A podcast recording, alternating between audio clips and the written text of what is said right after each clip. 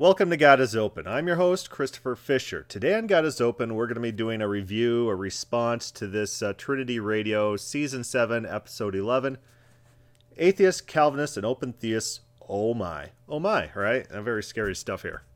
But their topic of concern is the future. If God knows the future, must the future be fated to happen?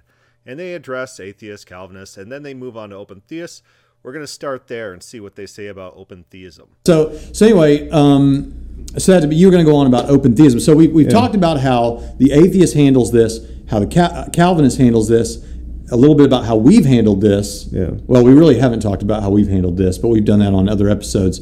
Um, you go ahead and talk about the open theism. the, open, the open theism, their charge is uh, very similar to Calvinists on this. They're, they're kind of strange, uh, what Dr. William Lane Craig calls strange bedfellows on this issue, because like the Calvinists, um, the open theists will argue that if God knows something will be future, then you that negates free will because it is necessarily it is not a contingent thing. It's necessary. If God knows it, it will happen. You can't do otherwise. It is. Yeah, Calvinists and open theists agree. agree on that. Yeah. All right, so let's define our terms real quickly here. I'm not sure if they did it. I, I must have missed it if they did it. But uh, what type of knowledge are we talking about here? So there's the Platonic knowledge, the Pl- Platonist idea of knowledge, where God's knowledge is of actual events. God's knowledge can't change. God can't receive knowledge from sources outside himself. So his knowledge of the world is based on actual events that do exist. He's not always receiving knowledge, uh, inputting knowledge onto himself because he's, of course, eternally simple and uh, perfect and can't gain in any attribute whatsoever. So, is this knowledge that God receives from outside himself, or is this object based knowledge? God knows the future because the future exists to be known. It's, it's an object, and uh, just that, like I know the present, I know I'm waving my hand like this because I see it, I experience it. That's now registered in my knowledge set, right? Does God know the future in that way? Or does God know the future in the same way I know the future? I know that uh, tomorrow I'm going to get up, I'm going to go to work, I'm going to have, you know, coffee at work. Uh, I've made these predictions uh, a dozen times, maybe two dozen times on my podcast. Every single time I'm right. I know the future. But what kind of knowledge of the future do I have? I have knowledge on very probable events based on my knowledge set, my knowledge of how the world works, my volition, my my ability to to bring about my will, and just my knowledge of uh, generally how the world functions and operates. I can predict the future with relative accuracy. Everyone can. Everyone lives day to day making all sorts of infinite number of predictions about the future and, the, and their lives pretty much play out according to these predictions. Yeah sometimes we get major predictions wrong and that leads us into bad circumstances but almost everything that we do we're making correct predictions about the future. When i drive on the road i predict that the road's not going to be suddenly an illusion i'm going to fall into a, a, a huge pit and my car is going to explode like that my knowledge of how the road functions and how my car functions gives me accurate knowledge of what my trip to work is going to look like. So, what, what, kind of knowledge does God have? Does God have knowledge as of, of events as they actually are, or does He have knowledge of events like I have knowledge of events? And no, my knowledge of the future is not exhaustive. I don't know every single twitch of the thumb I'm going to do when driving to work. I don't know every single car I'm going to pass or anything like that. I know major things that I, I have uh, volitional control over. It's not the details that matter. It's it's the major events. And this is how we see God knows events in the Bible. Like Isaiah talks about this a lot. God says, I know these things because I make them happen. Isaiah 40 through roughly Isaiah 48.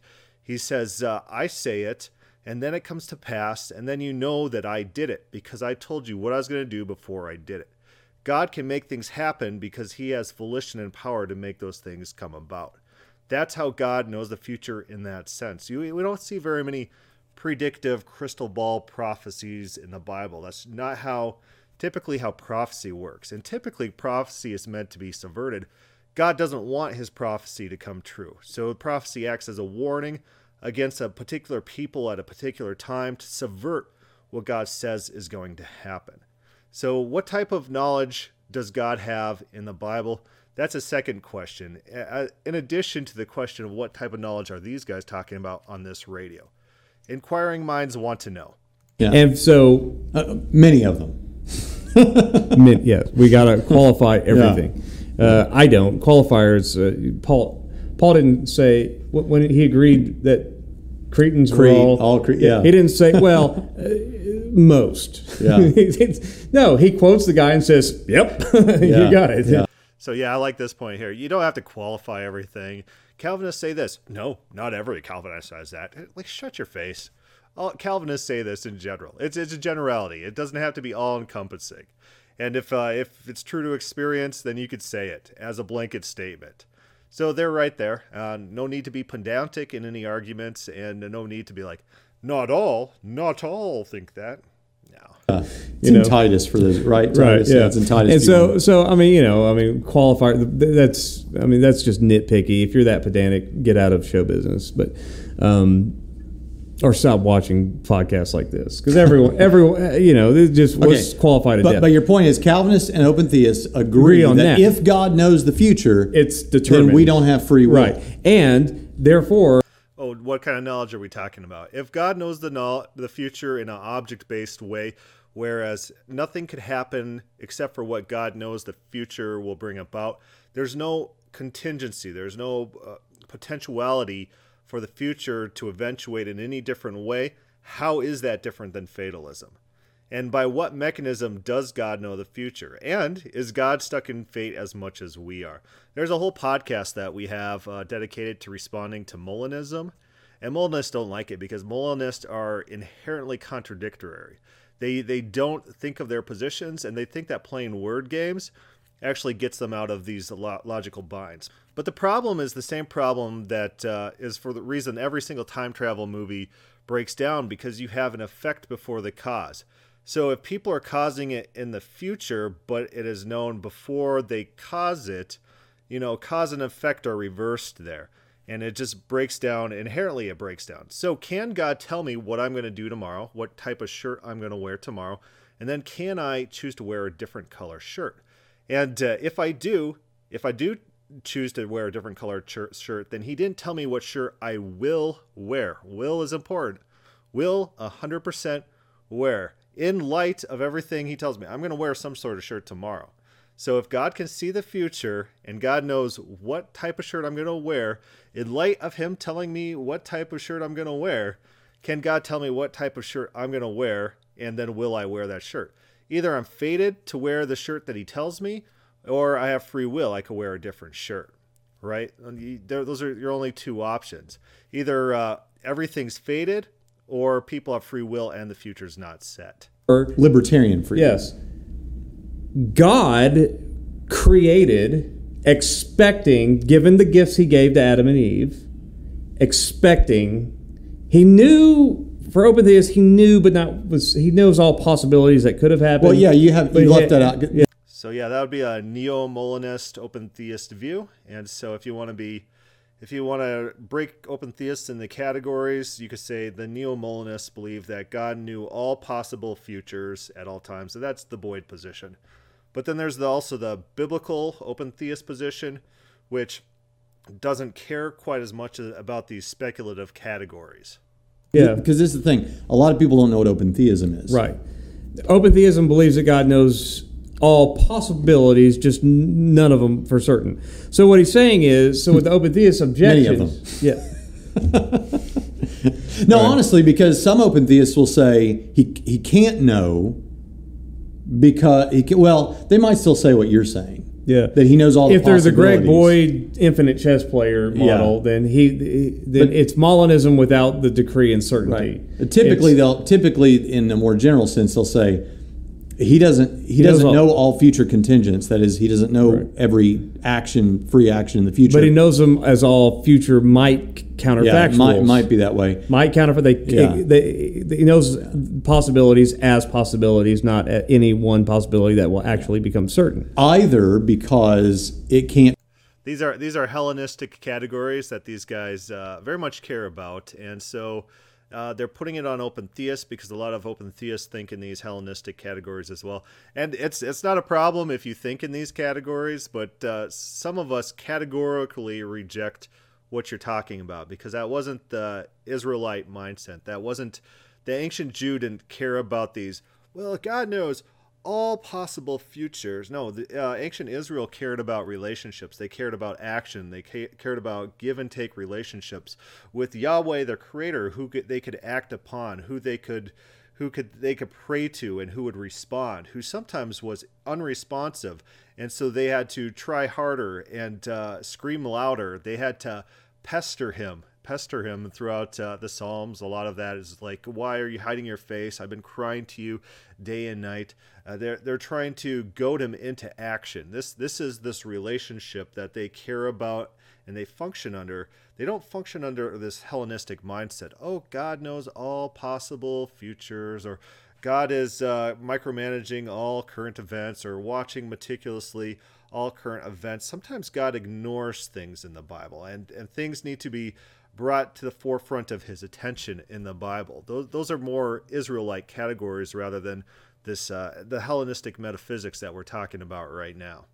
Can't be known Right. because the future isn't real Right. yet, or because he chooses not to know. Yeah. he puts it aside. That's one thing I never understood the self-limiting. But anyway, It's making a but- comeback. But, general open theists, in general, would say God essentially rolled the dice because love and free will is worth it and all this. And so, And this is a this is rising in popularity. I think it's important to state that this is Yeah. Well, I, I don't know if it's rising in popularity in general, but I can tell you this: as I've been on a couple of different seminary campuses this year, and I talk with young seminarians all the time, it seems like this is an increasingly attractive position for some people. and I'd like to say that one of those seminary campuses was a Southern Baptist seminary campus. That's true. So you've got open theists, Baptist folk. That's good. That's good. I, I think there's uh, another rise in open theist with people who care about the text of the Bible, people who care about ancient Semitic thought, uh, ancient Israelite religion, rather than speculative philosophical categories. And so you got the the Thomas J. Oords of the world pressing the philosophy that God is love and God can't be coercive, and the Boyds of the world talking about uh, God's interaction with evil and the world and and the reason why there's evil is because uh, God's didn't meticulously plan everything to happen. And then you got the people who are textually focused. And so I, I think there's multiple angles of approach here. And as these traditional barriers, these traditional mindsets where, oh, you have to believe what this uh, systematic theology said over here, and uh, let's appeal to authority and care about tradition, uh, as those barriers are broke down in uh, in Western thought, as people are returning to the text of the Bible or turning to a more relational model, you, you find more acceptance of open theism. It's it's not as contentious as it used to be. or at least open to open theism. right open to open theism Yeah. yeah but they're not out pronouncing it's the But for simplification, if you've never studied theology before, you will not be you you it will be an overgeneralization, but it will not be false to say that open theists don't think God knows everything. right and so that's their way out of on theodicy is like He didn't know it was going to happen. yeah he knew that it could Yeah. but it also So the the Boyds of the world, they they they keep the terms like omniscience, that God knows everything as defined by all facts that are available to be known at any single time God knows. So as facts come into existence, they're automatically in God's data set. God knows all facts as they arise, but the future is not facts as we would think of facts, like set objects to be known. And therefore God doesn't know the future in the same way. And it's it's also going to be interesting to point out that William Lane Craig, who they quote here, and they, they quote him actually uh, supportively, he in his interviews admits that God doesn't have all knowledge. God doesn't have experiential knowledge. God doesn't have knowledge gained through experience because in the William Lane Craig mindset, God is this perfect, pure simplicity, abstract, uh, Greek Hellenistic category, and has to work by these metaphysical laws and rules and and uh, formulas, and uh, it doesn't leave room for him to gain knowledge to himself. Like increase his knowledge set, be able to gain from outside himself. That's uh, William Lane Craig will reject those categories, as we've quoted him in the past. Two minute open theism. Go look on the two minute open theism video on knowledge quotes William Lane Craig saying exactly that. Also, could have gone well. Mm-hmm. And then, of course, you know, eh, there's Bible verses. Well, I expected to yield grapes, and all I get is sour grapes. I or mean, you know. Genesis six six, the Lord was sorry that He made man on the earth. Right. Uh, Genesis eighteen seventeen, shall I hide from Abraham what I'm about to do? You know, whenever the angels come to Abraham, and then they're yeah. going to go down to uh, Lot. Right. And and they're and he's saying, should I should I hide this from Abraham? Should yeah. I tell Abraham? Well. I think I think you missed the key verse there. shouldn't you know? You know. so well, there's one. There's oh, no. You missed the key verse. He says uh, that he's going to go to, down to Sodom to confirm the ru- rumors which have been brought to him, and uh, he'll know if it's not the case. If if the rumors which were brought to him did not turn out to be accurate, and so it's it's God not knowing the future in that verse. So you quote a different verse and you bring up a different objection um, but let's uh, backtrack a couple verses. That's that's a better one. Let me read a couple more of these because okay. I want to give them a fair hearing here. Yeah. Genesis twenty two twelve. Now I know. Now I know that you fear God. Yeah. Right. Uh, Jeremiah seven thirty one, which I did not command. This is the big one. Which yeah. I did not command, and it did not come into my mind. Yes. He says. That's not the big one. Now let me go ahead. Uh, yeah, he's going to probably have a very valid response right now. Since I'm on the scripture here, throw out the uh, texts that are used against open theists a lot of the time. Psalm 139 4. Well, go, going back to the Jeremiah one, he's talking about the command. The command to sacrifice their children to Yahweh or other gods uh, was never a command that he thought to give to Israel. In fact, he prohibits it earlier in uh, the, the Torah text, and he, he imposes the death penalty on people who would sacrifice their own kids to Yahweh because a Yahweh child sacrifice cult had arisen at the time. So it's not God saying, I never thought you would do this activity, but it is God showing in the in the text disgust and astonishment that they did partake in that activity, just not that wording was about the command. The wording that it never came into mind is was in relation to the command to sacrifice their children to Yahweh, which is something that he detests but the shock is all there and and the, the overall context supports the reading that this is a surprise to god you know what I am going to say even before I say it, Lord. Psalm 139, 16. You saw me before I was born. Every day of my life, not every day that might be of my life, every day of my life was recorded in your book. Every uh, yeah, and, and, John Calvin actually talks about that. And he says that's not actually what the text says. And this is John Calvin talking. And John Calvin says this is more about uh, fetology, that uh, you knew all my members that as they were written, as they were forming. And uh, if you pull up uh, on God is Open, Psalms 139, I should have a whole article on that. You could get my book. I could give you my book for free if you just reach out and contact me. I got the the whole breakdown of Psalms 139, this this uh, major proof text for omniscient foreknowledge, and it's nothing of the sort. It's nothing of the sort. In fact, contextually, David says, "Search me and know me. See if there's any bad ways in me." So he's he's inviting God to test him, and for God to learn about him through this personal relationship. God has searched me and known me. So God knows David because God searched David. That's the context of Psalms 139. A moment was laid out before a single day has passed, had passed. Isaiah 40 through 48 repeatedly states that God knows the future before it occurs.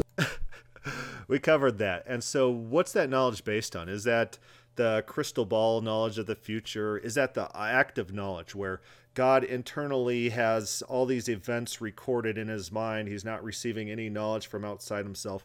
Or or is that the open theist way of knowing the future? I know I'm going to go to work tomorrow because I have the power and volition and will to do that, to bring it about. What does Isaiah 40 through 48 argue? Is he arguing an open theist point? Is he arguing like an open theist with open theist arguments? Or is he arguing with negative theology? Yes, and I think that our position on all of these texts makes the most sense out of all of them. I really and I and I don't get open theism and I don't get Calvinism, yeah. but I do get where they get along on this. But for theodicy, the open theist is like, yeah, I mean, um, they go one way. You know, God didn't determine any of it, mm-hmm. and it, sometimes he's sometimes actually generally Uh, yeah, I think he's determined a lot of it, a lot of the major events. And a big story of the Bible is God manipulating nations into where he wants them to be, such as the Babylonian and Assyrian captivities, which was a result, a consequence of Israel's sin, where in Ezekiel it talks about this whistling. God entices these people to act on his behalf, to act as his judgment against Israel. And because they're so excessive, then he punishes them for their excessiveness in their punishment, which they were enacting. They surprised at how wicked his creation can be. So, and the Calvinists are like, nope, God determined all of it. You know, yeah. every last thing that they would not have done it had God not given them the desire to do this, right. because that's how it works. You always have to work. You know, if so, typically when people are talking about open theists, they they strawman open theists. So they say, well, if God doesn't know one thing in the future, that means open theists say God can know nothing about the future. Or if they say, if God didn't predetermine one thing, that means open theists say God can't predetermine anything. But no open theist I know has ever made that argument. In fact, a lot of open theists, such as Sanders, talks about this future as being partially open and partially closed. And I don't like this terminology because it's too much uh, Greek metaphysics. It seems to be like pandering to these these Hellenistic categories, but that's exactly how mainstream open theists talk: is that the future is partially open and partially closed. So the straw manning, where uh, open theist is the opposite spectrum of Calvinism, uh, that that's a false straw manning. If I was to punch Braxton in the face, and God determined that that obtained, God has to give me the strongest desire to punch you in the face, or otherwise I might not, because on compatibilism, right. you act according to your strongest right. desire. So the only or way he has to set up a causal chain that will ultimately lead result the, in your strongest desire yes, being to punch me in the face. Which would mean he would also have to. The only way I'd ever punch Braxton which is one good reason, by the way. I have to say this. I have to break in and say this. Which is one good reason why trying to say Adam had libertarian free will and was the only one who ever did, or he and Eve, and that gets God off the hook, so to speak. Like God's not now determining that you'll punch me in the face. That's determined by your fallen nature. Yeah, the Calvinists, when they go to this, Adam had free will, Adam wasn't under this original sin. They they're violating all their metaphysics, and so that's that's one sticking point in all these debates that they can't actually answer. Uh, they don't know how to answer that because uh, it violates their metaphysics where where God is pure actuality, pure simplicity, knows all events beforehand, predestined all events beforehand, but then also Adam is not predestined to fall.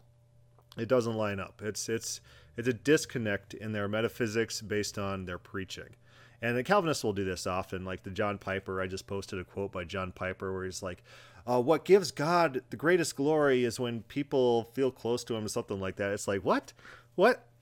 Calvinists think that this current world is a God maximizing glory equation, whereas if there was one less child rape in the world, or one more child rape, one less or one more child rape, then this world wouldn't maximize God's glory. So, what's this talk, John Piper, about how we can maximize glory to God? It's it's there's a disconnect between your teaching and your metaphysics, and and there has to be. There's there is this cognitive dissonance every time the Calvinist talks on subjects other than metaphysics. It'll contradict with their metaphysics. They, they're double tongued. Why that doesn't work? Because God's intent was to set up on Calvinism a state of affairs such that your strongest desire will be what it is that you do. Yeah, and not only that, but the only way I'd ever punch Braxton in the face is if he like said something horribly nasty about my wife which would mean I never do such a thing. Well, she reads unless God set up the cosmos to where right, right, eventually your ultimate greatest oh, unchangeably, desire, unchangeably, is to yeah. say something completely terrible. So, in which case, you shouldn't punch me in the face unless it's your strongest desire. Because the fact of the matter is, I couldn't help it unless an ought doesn't imply a can, which it certainly does. Yeah, but anyway, so on Calvinism or compatibilism, uh, God makes him say ultimately decreed from eternity past and set up the universe to where it was determined that he couldn't do otherwise to say something nasty about my wife which is wicked and then i punch him in the face which is wicked and this whole thing and maybe god will will also determine that we'll feel bad about what we did, and then we'll have a stronger friendship afterward. Instead of us just being decent people and being horrible people all on our own and saying bad things and punching each other, and then I really, I really hope that this isn't someone's first episode of Trinity Radio Yes. because this is extremely complex if you've never studied this stuff. right.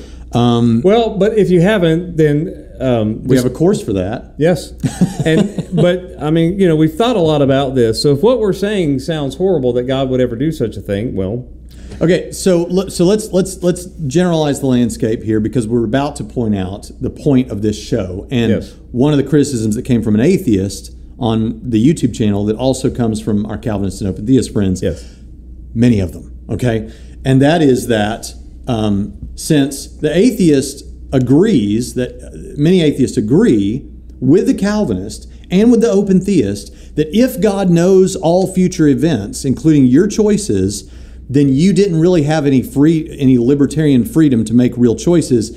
It was it, it couldn't have been otherwise because here's the thing: if it could have been otherwise, well then God might be wrong, right? Yeah. So- and God can't be wrong. So if He knows all future events, and He knows that we were going to do this podcast, did we really ever have a choice to do this podcast, or hmm. wasn't it destined that we would do this podcast? Because after all, God knew we would do this podcast, and He can't be wrong. Therefore, we will end up doing this podcast, and and and, and that's all fine. Here's here's the leap of logic since it since God knows it and therefore we will end up doing this podcast we had to do this podcast Yes. it was necessary that we do this podcast Right, because uh, you have the effect preceding the cause. Uh, it's the reason any time travel movie breaks down. So, what type of knowledge of the future does God have? Does God have knowledge that he gains from outside sources outside of himself? Is his knowledge of the future object based, that the future exists as if to be known? Or does God experience the present and is continually gaining new experience and new information at all points in time? Does God know the future due to some sort of predictive model, which could be wrong, as, as God says throughout the Bible. He says, I expected you to do this. This happened instead. I expected uh, you to return to me. You didn't return to me. I expected uh, you to see your sister and Judah, her actions, and uh, her to respond, and you didn't. God, God's failed expectations in the Bible. Uh, is is that how God knows the future, where there is a possibility of being wrong, or is it like this object-based active knowledge that is internal to God that He doesn't receive outside Himself, or knows through uh, what what means? What means? How does God know what He knows? What what type of knowledge is it? And a lot of these podcasts, they don't they don't address active knowledge. They don't address Platonistic knowledge versus my knowledge of the future, which is based on my predictive ability, my understanding about how the world works, causal factors, uh, uh, factors which can cause things based on my volition, based on my power, based on my wants and desires. I can put the pieces together and predict the future. How does God do it? Does God gain knowledge? I, I'd, I'd like them to answer that question. Does God gain knowledge? Is God in this state where he receives knowledge from outside himself? It'll, it'll kind of tell us what kind of knowledge that God has if, if they answer that question, if they're unfamiliar with these categories of knowledge, the Platonistic category of knowledge versus what you and I know and understand when we hear the word knowledge. There's this conflation of terms there. Yes. Right. and could not have been otherwise. Now, that is a point on which many atheists, many Calvinists, and many open theists all agree against us. yes, And after a moment's break, we are going to respond to that charge. Before we do, we're going to kick it over to Sensei Roth because if you don't know this, we have a uh, Facebook page called Trinity Radio Prime Time Discussion. which you should be a part of. Okay, on this very serious episode, let's get back into it. Now, let me let me set things back up for you to pounce, Pritchett, because now what we're going to do is we're going to respond. So here's here's our position. We read the response. We read the biblical data that is used often to respond to open theism. So we do believe that God has um, exhaustive knowledge of all future contingents. We, in fact, you and I both also believe in middle knowledge. So we actually Yeah. think He has knowledge of everything that could have been also. Um, but we also uh, don't believe, we also believe man has free will. So uh, we believe God knows all future events, and we believe man is free because we think a multitude of uh, biblical passages don't make a lot of sense if man does not have libertarian free will, right? Right. Um, so what do we do? How do we respond to this then? How do we respond to the charge that if God knows all future events and cannot be wrong, then we can't possibly have free will? Uh, I'm gonna venture a guess. Venture guess. You're gonna add a new category. You're gonna say that all events have potentiality, which uh, isn't fulfilled, uh, but then the events are actualized as something else, even though they had potential to be otherwise. Although, re- in reality, in reality, they didn't, because if God foreknows the future from time eternal, then there actually is no potential to be other than what they are. You might say, oh, I could wiggle my fingers a little bit, uh, one more degree higher, because I can imagine it happening. I can imagine it in my head. I, I know that my full range of finger fluctuations would uh, extend that far. But in reality, we can't do that because that wasn't foreknown, predestined to happen. There was there's actually no potential for our fingers to flex in that degree if it wasn't eternally done. If it didn't happen, there was no potentiality. What they what they do is they add this category on, and they try to win with linguistical tricks rather than through through uh, sound logic. Okay, let's see if they do that. How do we respond to the atheist, the Calvinist, and the open theist? Um, do you want to tackle that, or do you want me to tackle that first? Well, I'll, I'll tackle it like okay. this.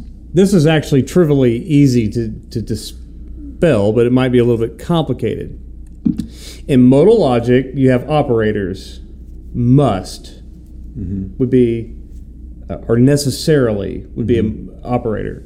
So, and we're talking about philosophical necess- necessity, meaning right. could not fail to obtain, is true in all possible worlds. Right. So, the claim is necessarily God knows Braxton's going to say something awful about my wife. Okay. Therefore, uh, and then Braxton, of course, says that.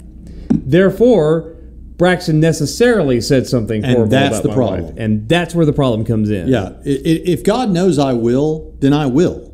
Yes. There's no there's there's there's no escaping. That. And it's necessary. It does. You can't just introduce this new thing that doesn't actually exist. This play on words. You say, "Oh, there's this unknown variable which something is either necessary or not necessary and that's that's what pushes it over the edge you're assuming this category without any evidence you, you're not showing us how it's not necessary. You're not proving what you're trying to set out. And the fact that nothing else could happen other than what is known to happen means it is necessary. Even though our minds can uh, come up with these, oh, I didn't have to say XYZ, I could have said uh, ZYW or something like that. Even though our minds can conceive it, because it wasn't eternally actualized in the mind of God, who knows only all actual or or all actual events that ever will happen as actual events that will happen. There's no possibility for it not to happen. Therefore, all these events are necessary. You can't play word games to get around this. And that's what the William Lane Craigs of the world like to do. And that's like what the atheists like George H. Smith points out that um, Christians are being very arbitrary in introducing these standards and they're operating by not very rational standards when they do this. It's, it's word games. It's, it's uh, tricks of, uh, tricks of turns of phrases. You're turning phrases rather than dealing with the actual arguments. So show how there's this actual thing where these events are necessary or not necessary, rather than just assuming this category that doesn't make sense, doesn't line up to anything you've said thus far, and uh, doesn't line up with your idea that all these events are eternally foreknown as things that will actually happen and cannot otherwise, anything else can't happen, right? every event that happens is a necessary event in your worldview uh, using a normal definition of the word necessary. And necessarily, because God knows all things, He knows yes. that you will. Yes. So he, you got to be really precise here. And people yes. that want to pick at this and say, "Well, you're making it too complicated," I'm now you're adding word games that do- doesn't represent reality. Sorry, these are some complicated issues. Now we can state it simply. Yeah. Here's stating it simply: God's omniscience is necessary. Yes. But what he knows, the, the actual future contingents are not necessary. What that does not mean is that if God knows them, they might not ha- happen and he might be wrong.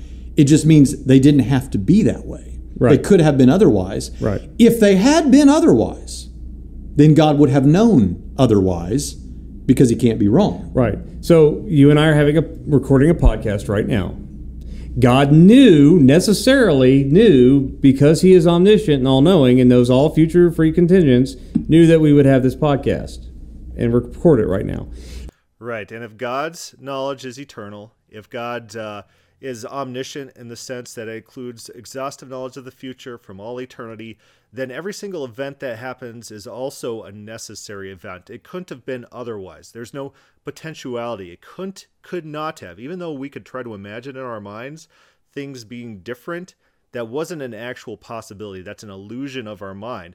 You're adding this false category that you made up in order to subvert this problem, this time travel paradox, which has already been discussed in full, which everyone else in the world rejects, except for the people who want to pull on this arbitrary category that doesn't exist. It doesn't. Uh, it's not rational, not logical, and it violates common sense. Time traveler paradox. Can God tell me what shirt color shirt I'm going to wear tomorrow? And then can I use the information of what shirt I will, no kidding, 100% wear, and then can I choose something else? So either fatalism is true or either I have free will. You, you can't get both. You can't have God knowing the future in this uh, active omniscient sense in which he knows events as actualities without some sort of fatalism going on. It's it's it's the time traveler paradox. If we had not recorded it because it doesn't mean because he knew it that we had to, but had we done something There's no ifs in in that idea that God eternally knows all future events as actualities. There are no ifs. It doesn't work. It's it's not a category. Uh, you got reverse causation going on there. Uh, our minds reject that. something else, that's what God would have known necessarily. But it doesn't mean that us doing this right here, right now, is necessary. And a really good way to remember this or to understand And it's this fallacious is- to say it is because it doesn't follow that just because God necessarily knows something, that what he knows is necessary. So could it could it have been otherwise? Yes or no? Then give me a scenario in which it could have been otherwise because your real answer is no. Everything that happens must happen exactly as foreknown since all eternity eternally in God's mind. Reality must mirror exactly what God eternally knew with no possibility for otherwise. You can't just introduce these false categories and expect them to be real things and to operate as if they were, in spite of our mind's natural rejection of these categories.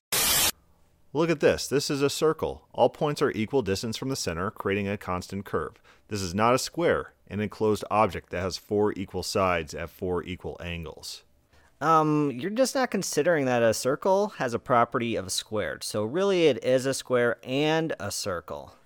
No. Look at the definition of circle and look at the definition of square. A circle cannot be a square. Again, yes, it does look like a circle and meets the definition of a circle, but you're overlooking that the circle has the squared property. Thus, while it is a circle, it is also a square. If it didn't have the squared property, I could see your point, but it does have the squared property. What's the squared property? It's a property that if an object has it, then the object is a square. But it's not a square. Yes, it is. It has a squared property. This is easy stuff. I don't understand why you don't understand this. It seems to me that you're just begging the question and committing the definist fallacy at the same time in order to uphold this arbitrary standard that's contradictory and against the definitions. You're just not as philosophical as me, so you don't understand. Yeah, I think we're done here. Reading George H. Smith, Atheism, the Case Against God, a major flaw in the contingency argument lies in the artificial dichotomy between necessary and contingent existence. To say that something exists contingently makes sense only in the sphere of volitional action. So, for example, we might say that a building exists contingently, meaning that if certain men had decided to act differently, the building never would have been constructed. With this exception, however, the idea of contingent existence has no application. Everything exists necessarily. In using the distinction between necessary and contingent existence as part of his argument, the theist smuggles in a crucial premise. He assumes that there are, in effect, two kinds of existence deficient and sufficient. And George H. Smith is uh, 100% correct. Uh, he, he points out uh, this Arminian, this Molinist logic, they're, they're smuggling in of ideas that are contrary to logic and sound reasoning. So I called it. I've been dealing with these Molinist types for a long time. I have uh, an entire thread that uh, I, th- I might have published it, but I need to, which which I point out again and again the flaws in this argumentation, the smuggling in of concepts, how the, it, it breaks apart under minor scrutiny, and they just assume these these attributes onto reality without any evidence and against rationality. All right, so that's about uh, all the time we have to, for today's podcast. I'll kind of watch the end of this, make sure I'm not missing something crucial, but that's kind of what I expected would be their argument. And it's easy to shoot down if you understand uh, their tricks of argument, their wordplay that they want to smuggle into the debate. You just call them out on it. It's, it's arbitrary. It doesn't make sense, and uh, it's just it's just a play on words, so where they could try to have their cake and eat it too. All right. If you have any questions or comments on this podcast, leave a comment uh, down below or start a thread on God is Open. Thank you for listening.